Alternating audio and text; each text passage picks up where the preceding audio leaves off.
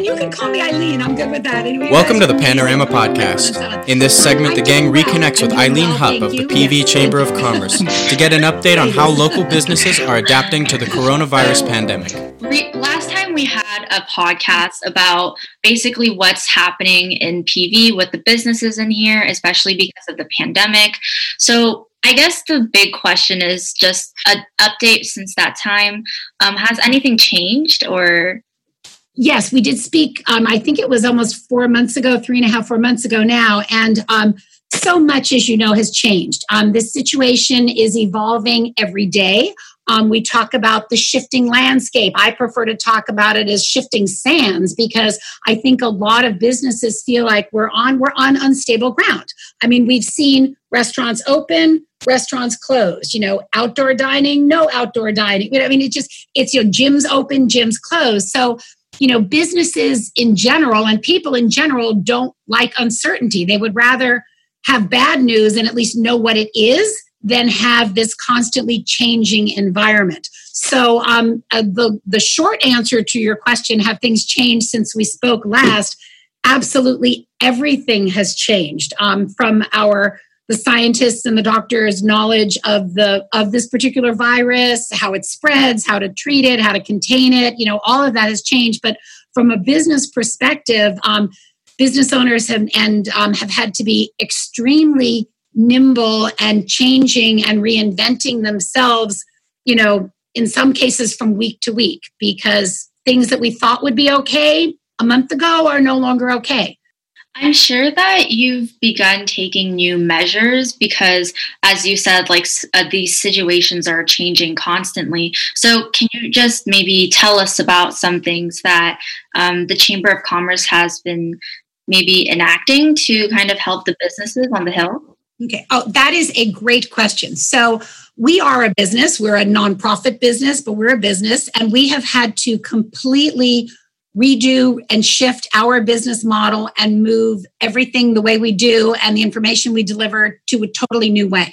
Um, so we um, we have um, become a, a and we were all we always did this, but we now are doing everything online and virtually. So we are continuing with all of our regular events and committee meetings and, and things like that. But I think where we have um, provided, and what I hear from my members, where we have really provided the most value is we have become a um, a curator and source of information. I mean, businesses are being flooded with information from the cities, the county, the state, their professional associations, and and it's very hard for them to even sort out: Am I allowed to be open? If I'm allowed to be open, what rules do I have to follow? Who sets the rules? Who has the jurisdiction? Is it the city? Is it the county? Is it the health department? What is it? So we have been furiously collecting and sifting that information and getting the, the pertinent information out to our businesses. We have also worked very hard to bring our businesses information on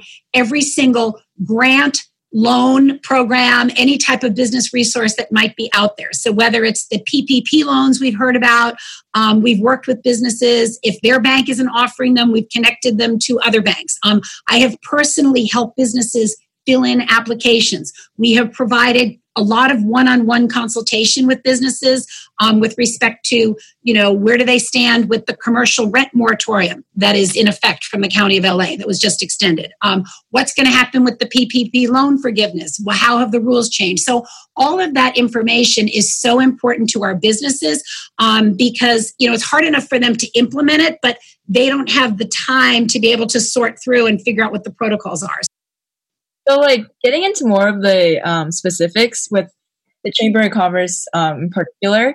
So, I know that um, the Chamber of Commerce they do make money through um, certain events like the street fair and stuff like that. So, I was just wondering for this year with things like those events that are more social, they're being closed. How are you guys um, earning? Well, that is a very year? great question. So, um, we we are a nonprofit membership organization. We receive no funding from any of our cities. Okay, we, we're a small nonprofit, just like any other small nonprofit. Um, and you are absolutely correct. That is a great question. So our funding comes from our membership dues, the businesses that pay to belong to the chamber, um, and most of them pay on average about three hundred dollars a year. So that's not a lot of money. We don't have a lot of businesses up here. So, um, but we are very, our members are our shareholders when you think about it, like a public company has shareholders, our members are our shareholders. So we are very grateful to our loyal members and, and their membership dues do obviously help to keep the lights on and, and keep us going. Um, we do get um, another significant chunk of our revenue is from um, from events like the PV Street Fair being the biggest.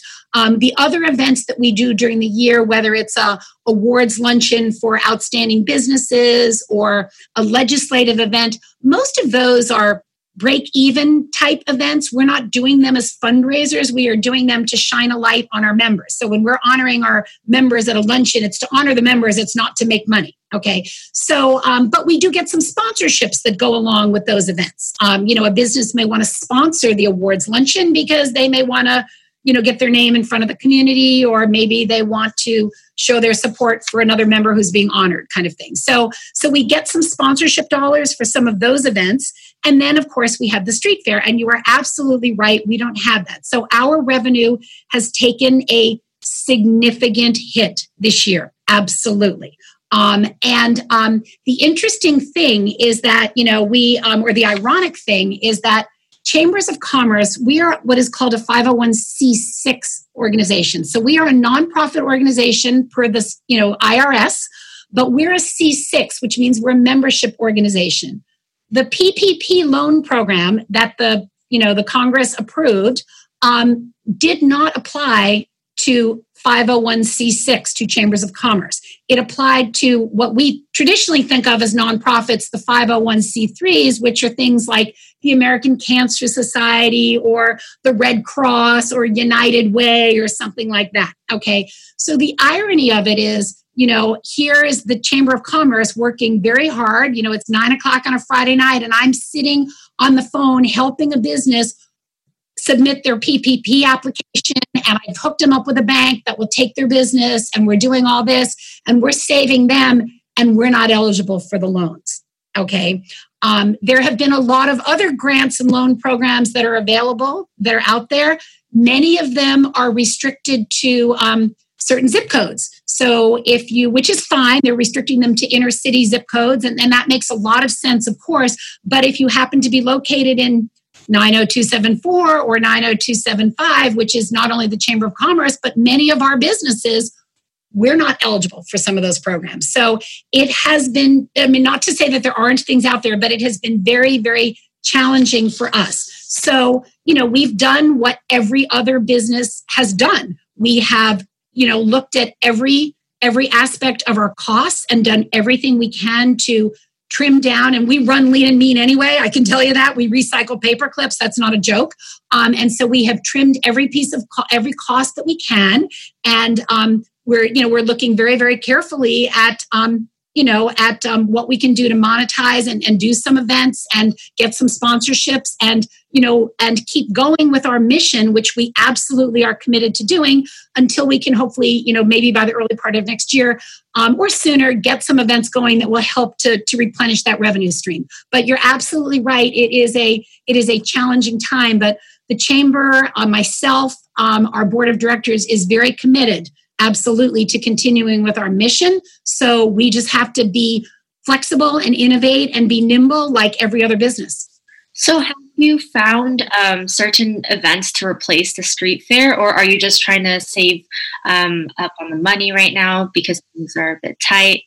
Yeah, well, I mean, we're obviously, I mean, the first, you know, the first thing you do is you look at what expenses you can cut. You know, what expenses you can cut. So, you know, whether it's gee, you have a storage locker where you're storing old records. So you go and you move those records somewhere else or whatever, and you save $75 a month or whatever it is for that. So you do all those kinds of things, um, this, the evident things. Um, you know, we were, um, uh, you know, at this point, it's, it's a little challenging. We're doing some, we're doing some, some virtual events and we're getting some sponsorships for those.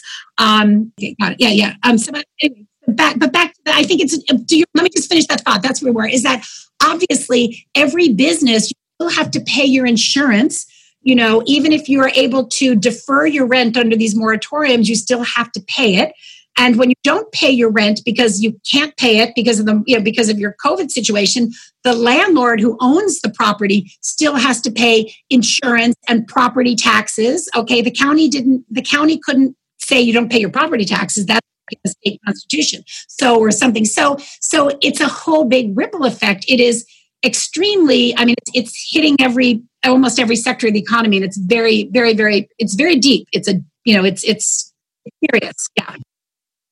The biggest event on the peninsula has always been the Summer PV Street Fair, produced by the Chamber of Commerce.